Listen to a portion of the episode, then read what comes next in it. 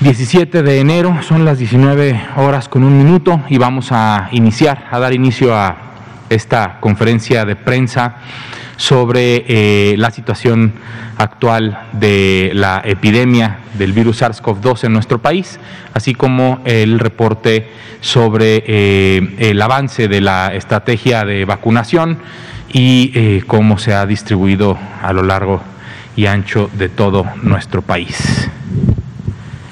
Vamos a dar inicio con el informe técnico, aprovechando eh, algo que deberíamos hacer más regularmente, a veces no lo hacemos, pero agradecer a todo el, equipo de aquí de, Presidencia de Sepropie y a las personas que eh, son las eh, intérpretes de lengua de señas mexicana que nos apoyan para que todas las personas en este país tengan eh, la información que estamos eh, eh, dando aquí en la conferencia de prensa y su interpretación es muy valiosa para las personas que viven con sordera. Muchas gracias a ustedes. Ahora vamos a empezar con este reporte, el panorama nacional, la curva epidémica de casos que se estiman sobre la positividad del de, eh, virus SARS-CoV-2 de las eh, eh, personas que tienen una, una muestra de laboratorio que aún no se tiene un resultado o que por cualquier cosa no se va a tener un resultado dado que la muestra no fue tomada correctamente o la muestra se derramó o no se le tomó una muestra como también está en el protocolo. Tenemos un total de 1.832.697 eh, casos eh, estimados y 1.223.108 personas recuperadas. Aquí lo que podemos observar de la semana 1 eh, ya reportada la primera semana del año 2021 con respecto a lo que se tenía en la última semana del 2020, es un avance, un incremento del 2% en el eh, número de personas que se estima que tienen eh, el virus del SARS-CoV-2.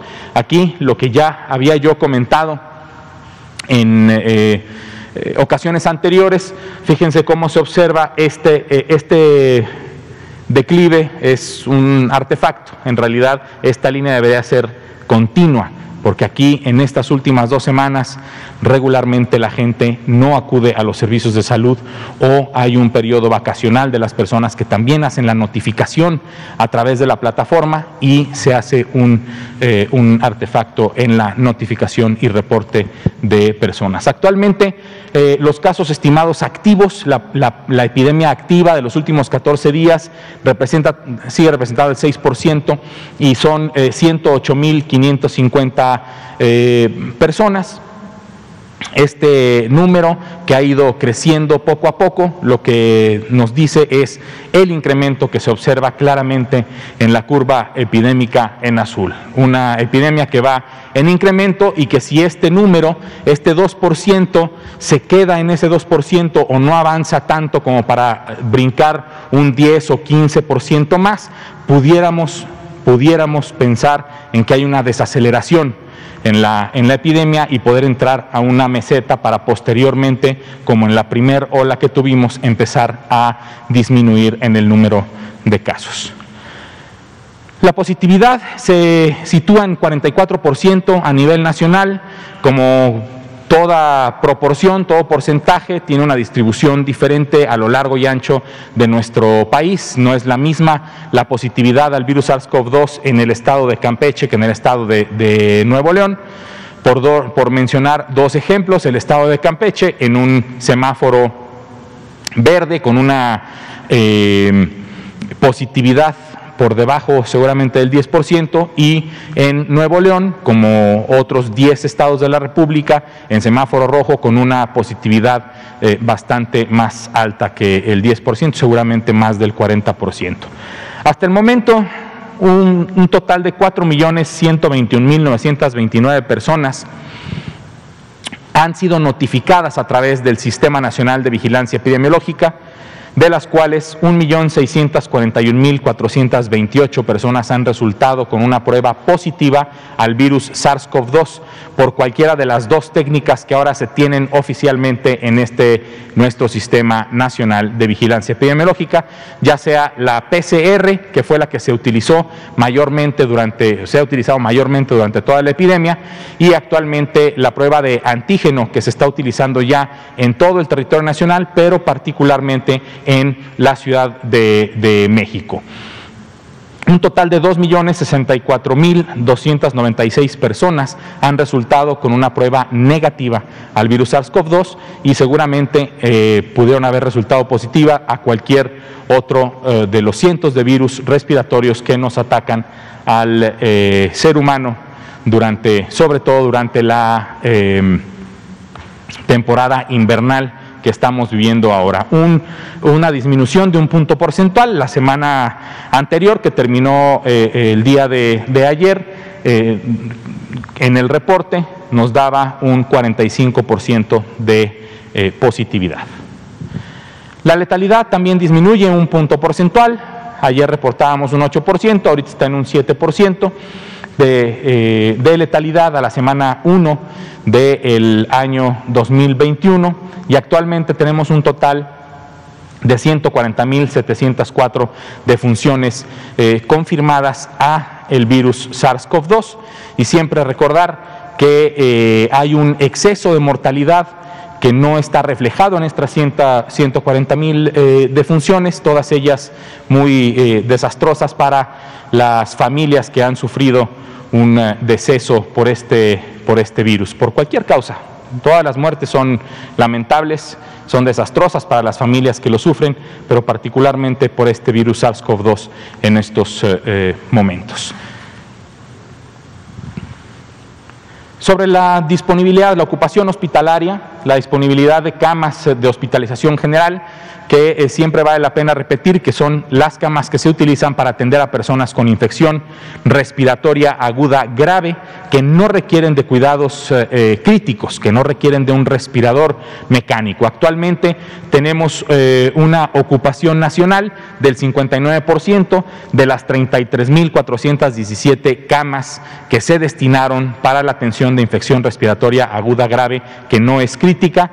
Eh, que eh, tiene una ocupación de 19.602. De todas estas camas distribuidas en todo nuestro país, siete, siete entidades federativas ahora tienen más del 70% en su ocupación. Es eh, importante eh, mencionarlas eh, por su nombre para que todos estemos bien al tanto de en el estado en el que vivimos, en la entidad federativa en la que vivimos, cuál es la ocupación hospitalaria. Las de mayor ocupación son Ciudad de México, Guanajuato, el Estado de México, Hidalgo, Nuevo León, Puebla y Nayarit. Siete entidades federativas también se encuentran, siete entre el 50 y el 69% y 18 entidades federativas de nuestro país tienen menos del 50% de ocupación hospitalaria de camas de hospitalización general. Sobre las camas con un respirador mecánico para las personas que eh, presentan una infección respiratoria aguda grave y que requiere de cuidados críticos, ya sea está dentro de eh, las unidades de terapia intensiva o fuera de ellas, que esta es la razón de la expansión eh, de la reconversión hospitalaria tal área tener más camas fuera de terapia intensiva, pero con un ventilador, un respirador mecánico y cuidados eh, eh, críticos de estas personas. Tenemos un total de 10.212 camas, de las cuales están ocupadas 5.213, lo que representa una ocupación nacional del 51%. Son tres las entidades federativas que tienen ocupados más del 70% de sus respiradores mecánicos en sus hospitales y son la Ciudad de México, el Estado de México y el Estado de Nuevo León. La Ciudad de México con 86% de sus eh, respiradores mecánicos ocupados, el Estado de México 81% y Nuevo León con el 73%. Sobre el reporte de, la Estrategia Nacional de, de Vacunación, Las dosis que nos reportaron al día de hoy fueron 5.378. Observen cómo hay un descenso franco en el número de dosis aplicadas día con día, dado que se han estado aplicando las eh, eh, dosis a eh, el personal de salud de primera línea en los hospitales de la red Irak la red que atiende a las personas que tienen infección respiratoria aguda grave. Los primeros días fueron todos estos eh, eh, hospitales y eh, posteriormente, una vez que se, tenía completado el, personal de primera línea de, ese hospital Irak, se podía pedir a otro personal de salud que también atendiera personas o pacientes con COVID, pero que no estuvieran adscritos a esas unidades de red Irak y por lo tanto es este avance de 5.378. La siguiente, por favor. Para contabilizar el total de dosis eh, eh, aplicadas que nos han reportado al día de hoy. Hay que recordar también, el corte de información se hizo hace eh, algunas horas, hace tres horas básicamente, y tenemos un total de dosis aplicadas de 468.708 al día de hoy, 17 de enero del 2021. Medios esquemas y esquemas completos, hay que recordar esta vacuna que estamos aplicando en este momento en nuestro país, la de Pfizer, es de dos dosis.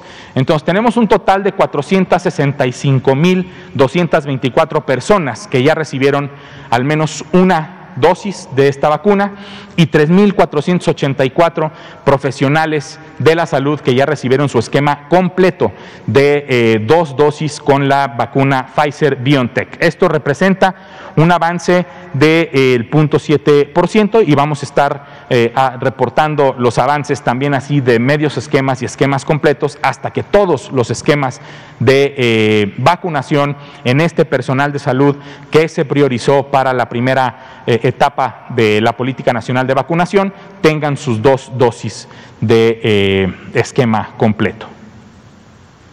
Tenemos 17 estados de nuestra República que tienen más del 95% de las dosis que se les entregaron, ya se, ya se aplicaron. Son eh, Aguascalientes, Baja California Sur, eh, por aquí Coahuila, Durango, el Estado de México, Guanajuato, Guerrero, Hidalgo,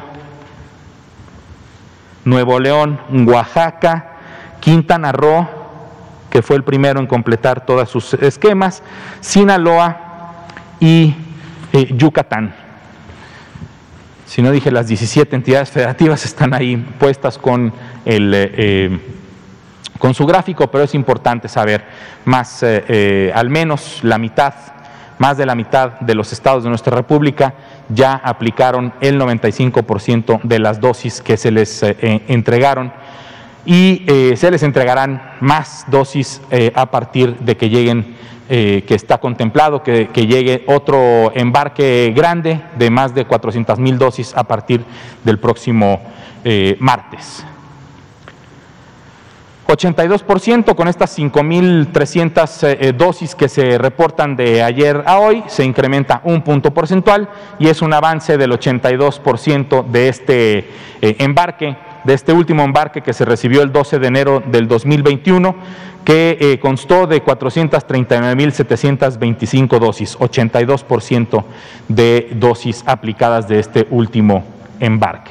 Sobre los ESAVI, eh, lo que ya se ha explicado son los eh, eh, eventos supuestamente atribuibles a la vacunación e inmunización, son los eventos adversos de la, de la vacunación. Tenemos un total de 1.252 personas que han recibido su vacuna y han reportado o se les ha diagnosticado con alguna signos, algún signo o síntoma que pudiera atribuirse a la eh, vacunación.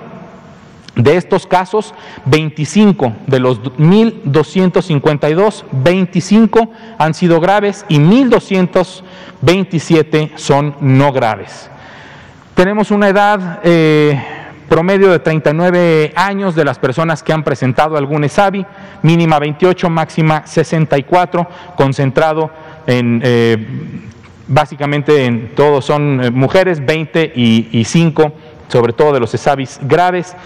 Cuatro personas que presentaron un ESAVI grave continúan hospitalizados y son aquí como se distribuyen los casos de ESAVI secundarios a esta, a, esta vacunación eh, en, todo, en todos los estados eh, de la República. Punto 26% de las dosis que se han aplicado en nuestro país han dado algún signo o síntoma de eh, eh, algún evento que pudiera estar relacionado con la vacunación. Bien, son las 19.16 eh, y vamos a abrir a preguntas. Empezamos de izquierda a derecha. No me empezamos con Natalia, por favor. Gracias, buenas noches, doctor. Pues quiero preguntarle sobre la renuncia de la doctora Veraz Godoy.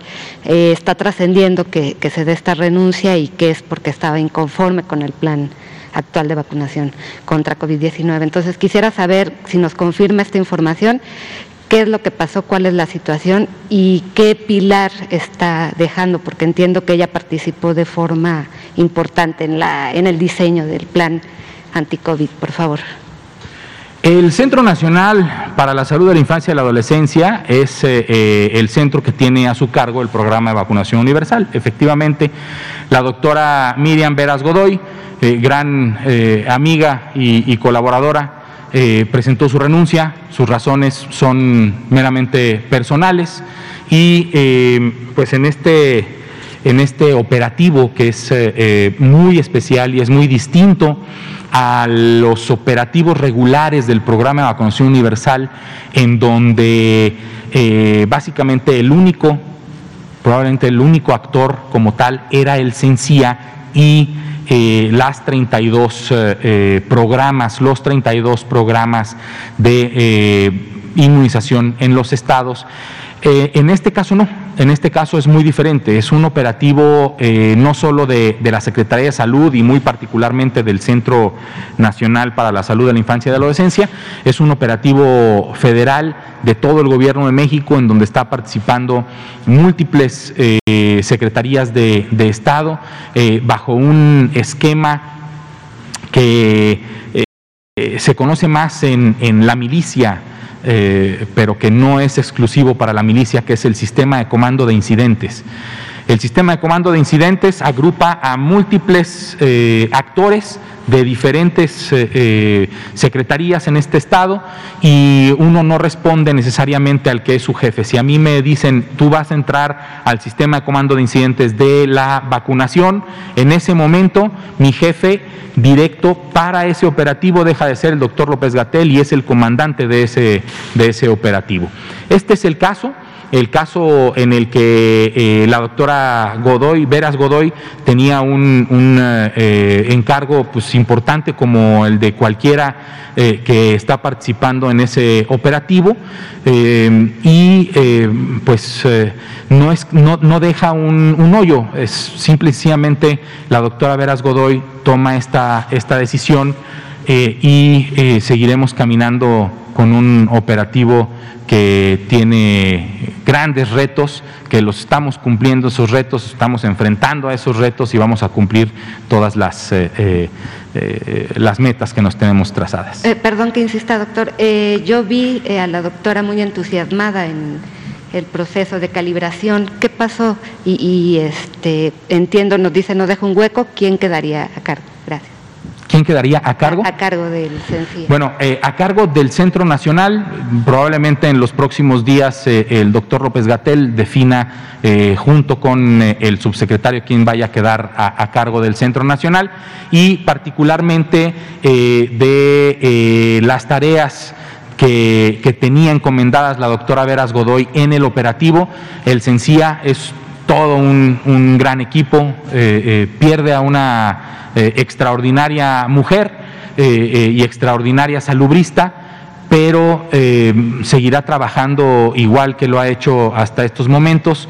En, el operativo está de parte de la Secretaría de Salud, está el doctor López Gatel, está el doctor López Ridaura, estoy, su servidor está también ahí puesto en el, en el operativo. Entonces, em, ella estaba muy entusiasmada, pues igual que todos nosotros estamos súper entusiasmados de que al final haya llegado la, vacuna y, que pudiéramos eh, empezar a, aplicarla como una de las eh, eh, medidas de prevención que se adhieren al lavado de manos, estornudo de etiqueta y uso de cubrebocas para disminuir el impacto de la, de la epidemia en nuestro país. Entonces, me parece que eh, la doctora Veras Godoy toma esta decisión personal pero eh, no tendrá un eh, impacto significativo en la operación de eh, el operativo, valga la redundancia del operativo Correcaminos para la aplicación de la, de la vacuna contra el virus. Rapidísimo, trasciende que no estaba ya de acuerdo con el plan, doctor. ¿Esto es real? No, no, no es real. No es, no es real. Todos estábamos muy entusiasmados, estamos entusiasmados en el trabajo que se está realizando. No, era, eh, no es un operativo como el que se estaba acostumbrado en el, en el programa de vacunación universal, pero eh, no, no es real que ella estuviera en, desacuerdo ni con la vacuna, ya, leí varias, este, varias notas, eh, no, está, no está en desacuerdo ni con la vacuna, ni con el operativo, ni con nada. La doctora tomó esa, esa decisión, pero sin estar en, en desacuerdo con nada. Por último, preguntarle sobre los servidores de la Nación. Ayer decía el doctor Gatel que van a recibir la vacuna en este primer este programa. Quiero saber cuántos han, recibido la vacuna, doctor, y preguntarle también, nos habla de un 7% de avance. Se supone que en febrero ya tendremos que tener el 100% de, los, todos los, el personal de salud. Gracias. Gracias. Eh, ¿Sobre cuántas personas que son servidoras de la, de la Nación, de la Secretaría de Bienestar? No tengo el dato en este momento. Pudiéramos eh, eh, ver con a través del sistema de información los reportes que se están dando. Si tenemos el dato de cuántas servidoras y servidores de la Nación se han aplicado la, la vacuna con todo gusto. ¿Me recuerda la otra última pregunta?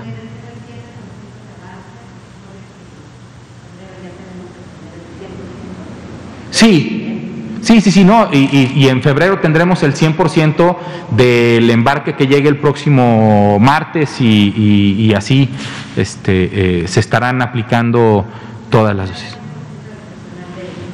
¿Perdón? Me refiero al 100% de 100% personal de salud, así es. Así, del personal de salud este, de, eh, las, eh, de la red, de la red IDAG como un primer este, eh, pulso y el resto de personal de salud en, en consecuencia. Natalia, muchas gracias. Por favor. Gracias. Buenas noches, este Juan Hernández del periódico Basta del Grupo Cantón. Eh, mire, hemos estado recibiendo este, alguna serie de señalamientos precisamente sobre lo que es la cuestión de la vacunación. Hablan de los servidores de la nación, hablan de médicos y enfermeras, pero hay otro, hay otro personal que no sé si ya se esté empezando a tomar en cuenta, que en este caso son los policías. Son estos inspectores que, o también los inspectores que van precisamente a estos operativos para invitar a la gente a que deje de estar en fiestas, para que deje de, estar en estas reuniones, que los, eh, que los restaurantes no estén este, saturados. ¿Y por qué, le, les hago este comentario? Precisamente porque estas personas están sujetas a un riesgo muy grande. Incluso han sido agredidos de maneras este, realmente humillantes. Eh, tenemos testimonios de policías, de, inspectores, que nos comentan que las, personas que llegan a hacerles el, precisamente esta petición los agreden no solamente a golpes, los agreden les, con escupitajos, les tosen en la cara, los provocan, entonces ellos dicen, bueno, ¿a nosotros cuándo? ¿Cuándo nos van a empezar a, vacunar? Si también somos los que estamos en la primera línea, no somos médicos, pero estamos en la primera línea de combate precisamente para evitar que se propague el virus. ¿Qué se puede hacer ahí en ese aspecto? Y sobre todo, hablando precisamente de esta serie de ataques. en Estados Unidos, eh, a una persona que tose, que le tose en la cara a alguien, en esta, en esta pandemia, se le puede considerar incluso hasta como un acto de terrorismo. Por aquí, ¿qué, se tendría que hacer precisamente cuando suceden este tipo de situaciones? Porque porque estas personas, eh, ha habido casos de donde nos han señalado que familias que han muerto ahí, han muerto tres, cuatro miembros de esa familia por COVID y sin embargo siguen haciendo fiestas, siguen haciendo reuniones, o sea, no les importa. Pero ellos son los que están, pues, son los principales expuestos a esta, no sé cómo llamarlo, cómo, cómo se le puede calificar, pero realmente es este, no es el respeto a la vida humana ni es el respeto al trabajo que están realizando estos servidores públicos. Gracias. Claro sí, con mucho gusto. Mira, eh, primero, la política nacional de vacunación contra el virus SARS-CoV-2 eh, tiene unas, unas líneas eh, en, su introducción, si mal no recuerdo. Es un documento eh, activo, es un documento vivo. De acuerdo a los, al grupo, al grupo técnico asesor de vacunas que, que nos ha dado la información de cómo, de cuál sería la mejor opción eh, para priorizar a las personas en, la etapa de vacunación, ha analizado diversos, eh, eh, diversos escenarios.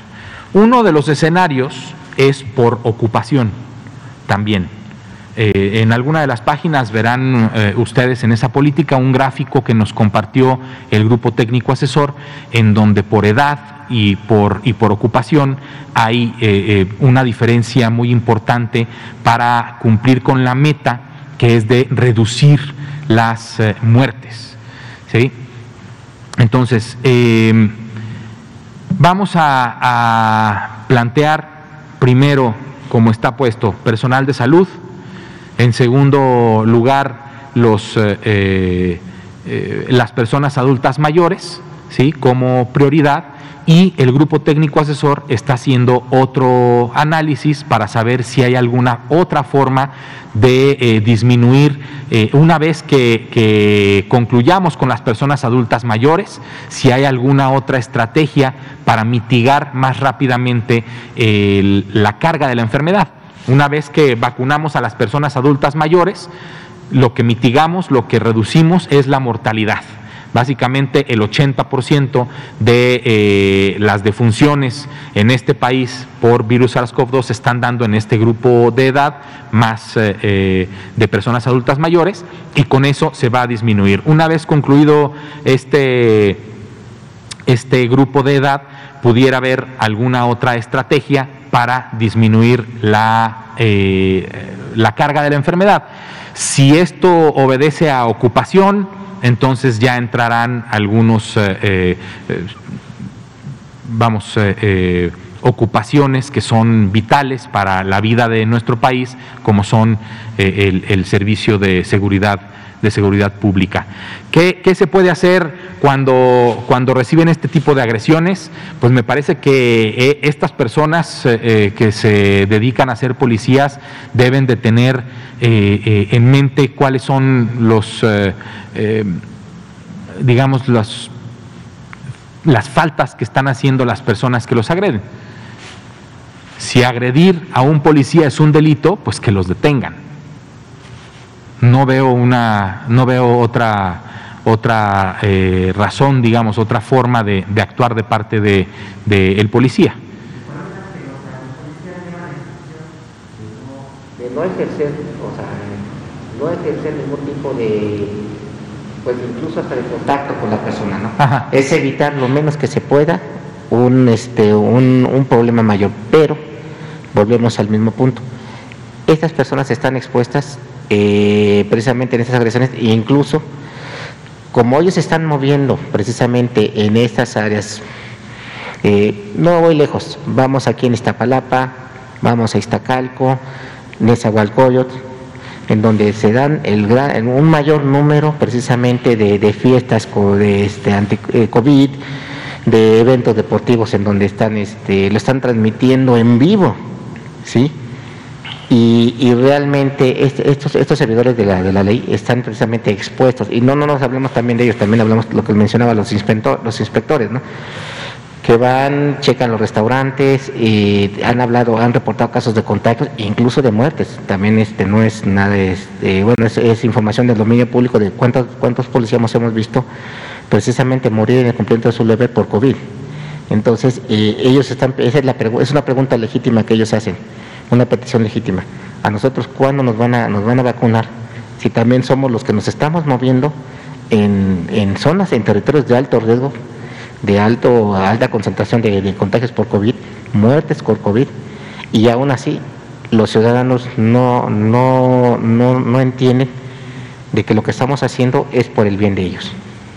Y a eso se arriesgan. Pues es, ¿Cuándo podrían contemplar ustedes que se podría tocar este punto? Porque, ah, como dirían en la Cámara de Diputados, de obvia y urgente resolución. ¿Cuándo podríamos tocar este punto particularmente? Cuando el grupo técnico asesor vuelva a analizar específicamente cuál sería la mejor estrategia. Al momento es por, por edad, al momento es por edad. Entonces, si hay una eh, nueva evaluación o hay mejor evidencia científica para tomar otras decisiones y priorizar por ocupación, eh, por ejemplo, a, las fuerzas de seguridad pública, que son muy importantes en todo nuestro país y en todo el mundo, pues se tendría que, se tendría que priorizar así.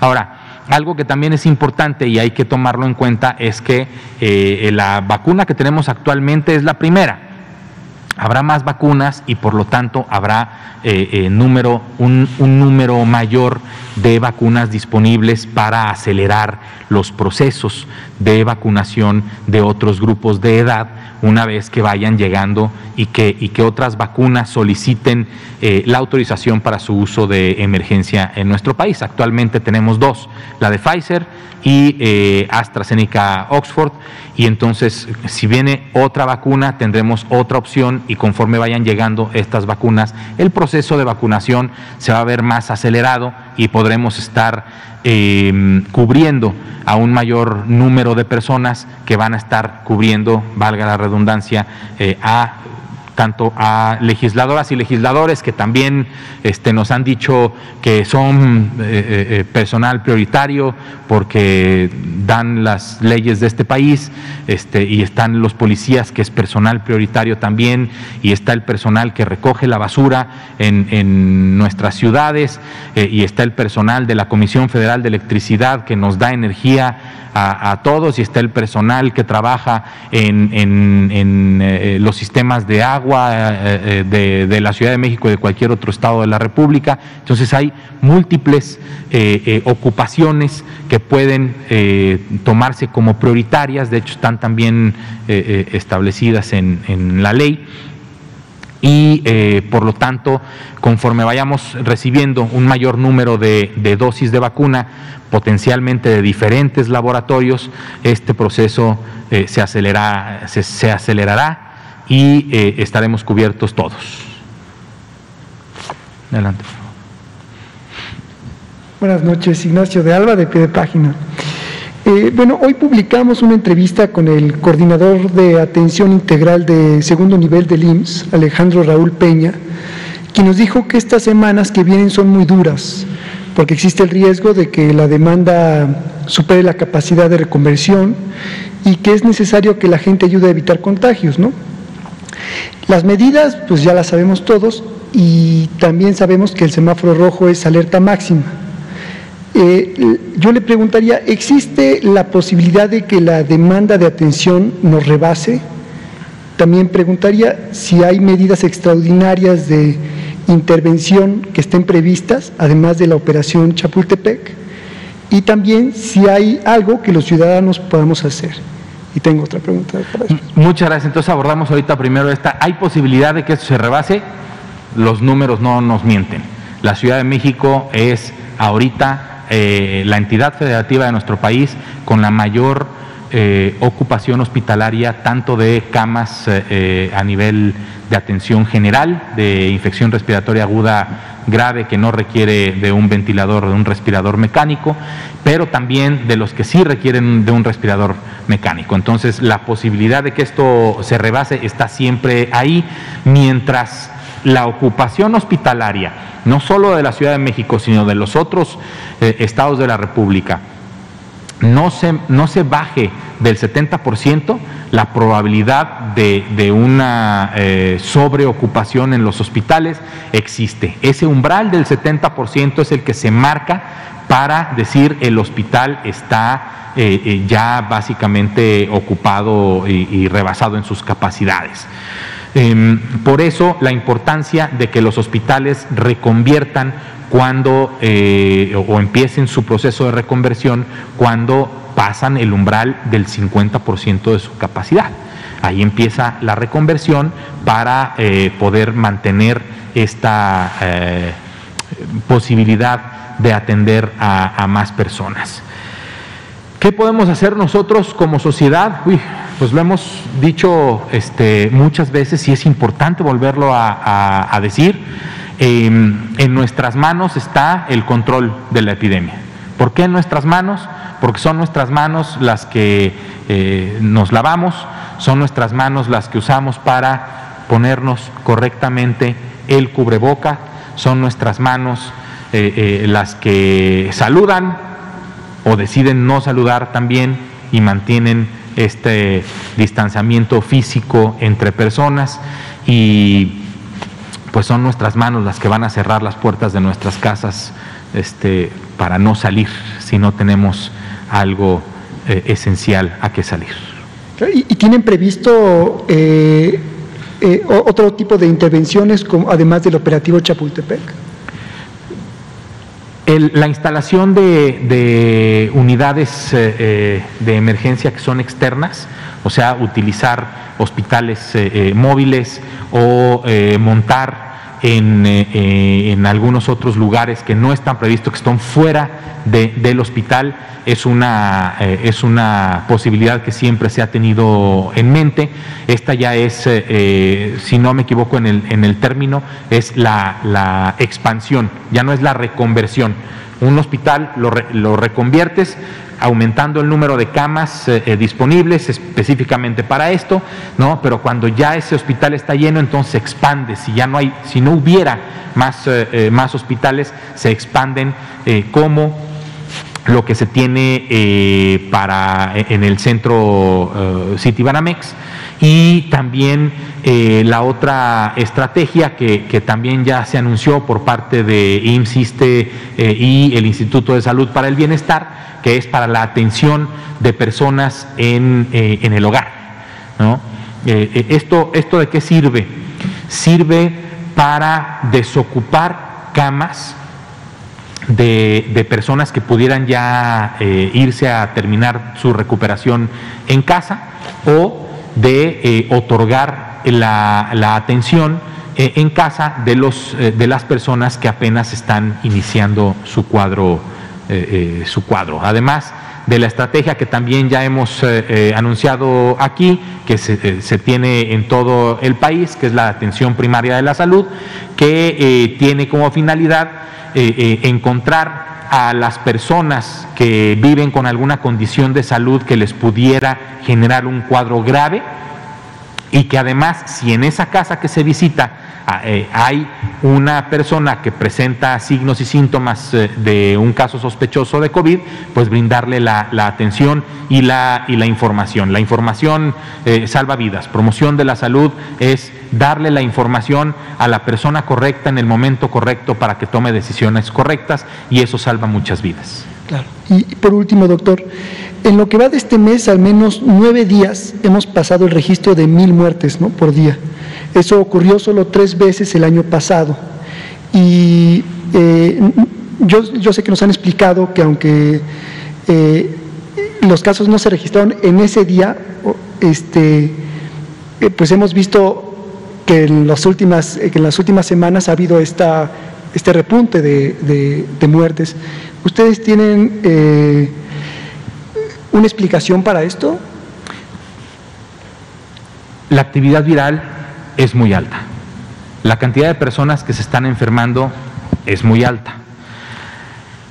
Aunque la letalidad y la mortalidad disminuyera porque ahora se conoce mejor cómo tratar los casos graves, el uso de la, dexametasona en, pacientes eh, eh, críticos, todo esto que se ha ido aprendiendo a lo largo de, estos, eh, pues ya prácticamente un año de, epidemia, más de un año de, epidemia a nivel mundial, pero pues ya casi cumplimos un año también en, México.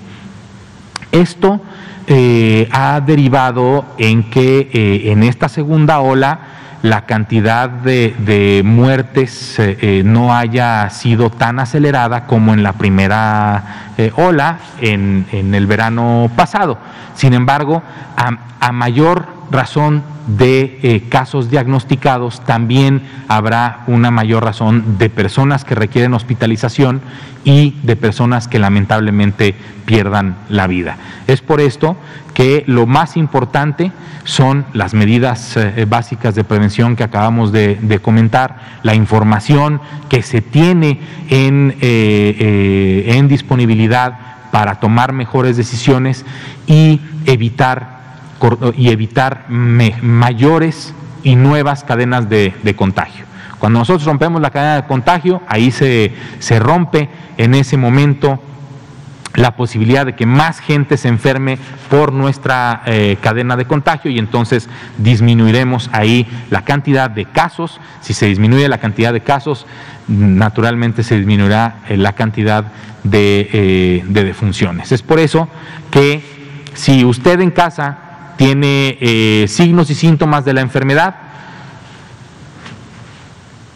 aíslese, aíslese y avise a sus contactos de los dos días previos a haber iniciado su sintomatología, independientemente de que a usted le hagan una prueba o no le hagan una prueba.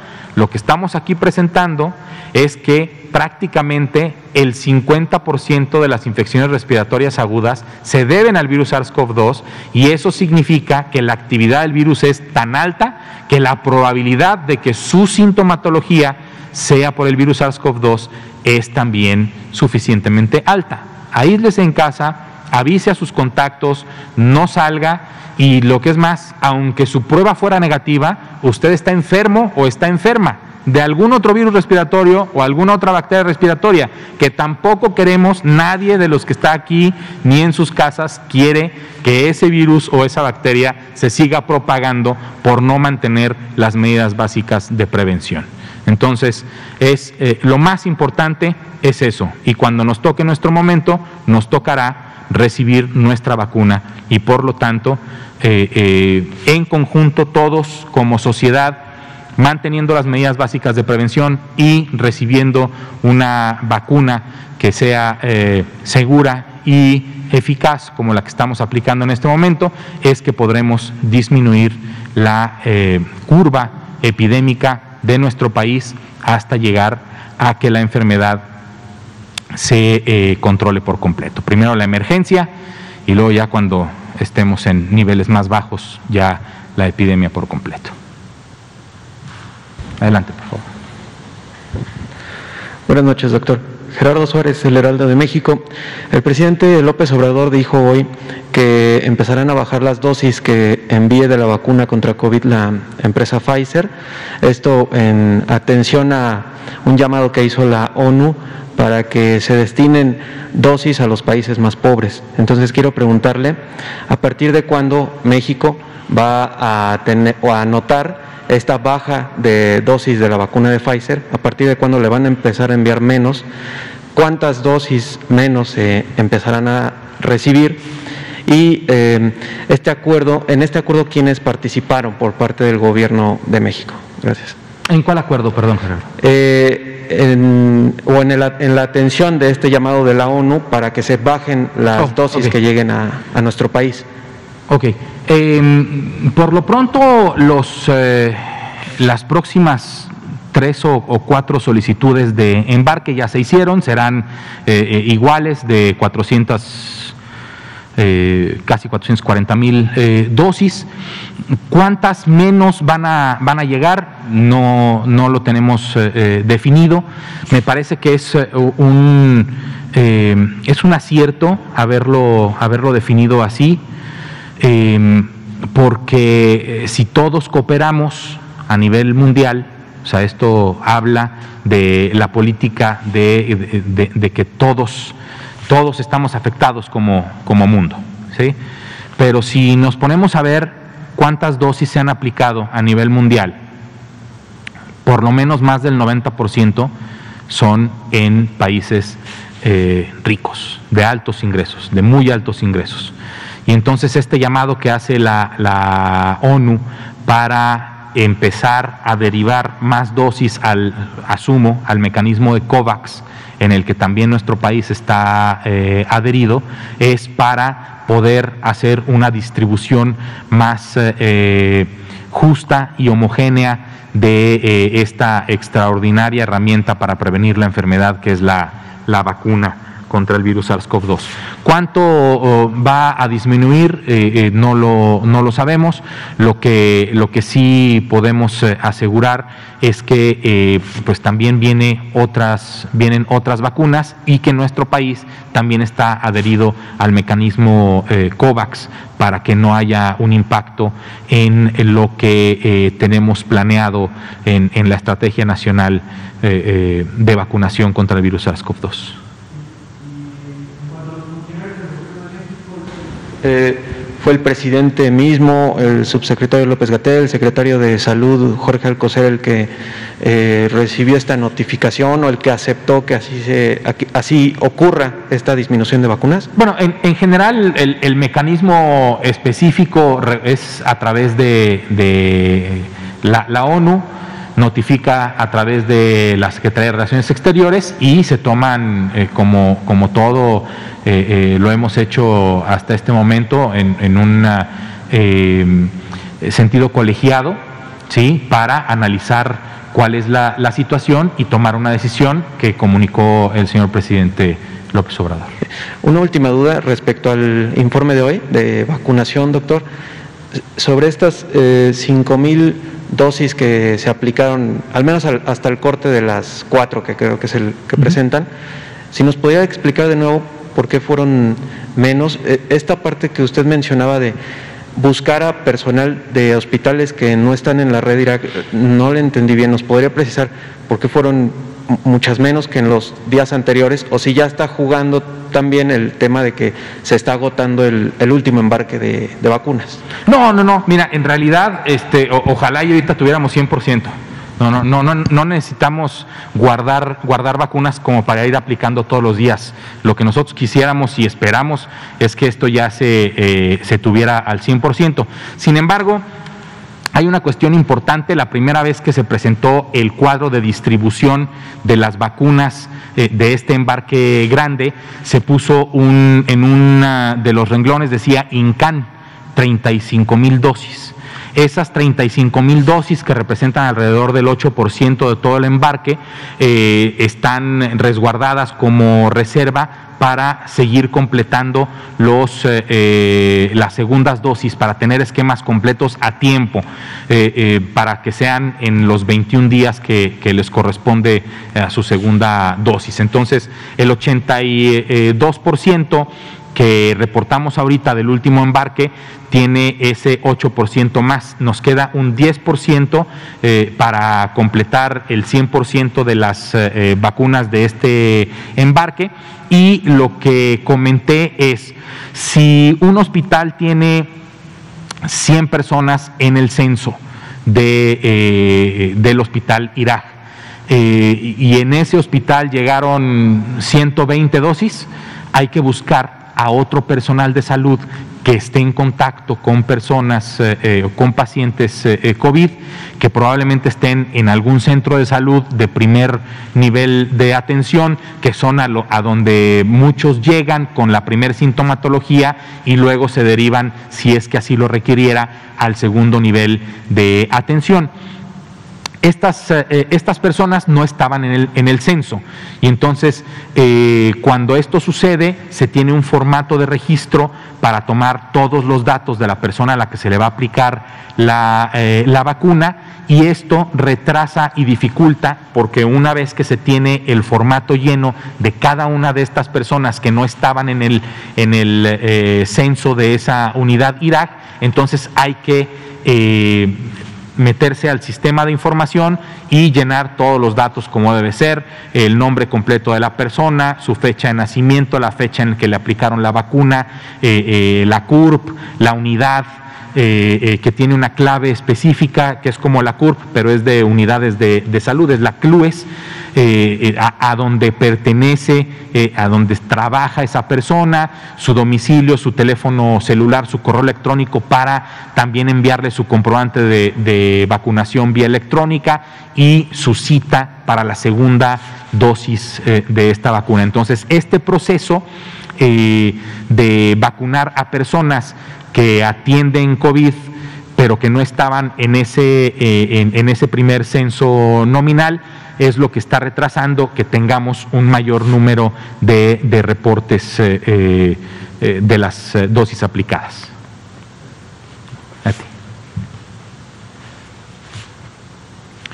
Son las 19.51. Si no tenemos... ah, adelante, por favor. Claro, con todo gusto.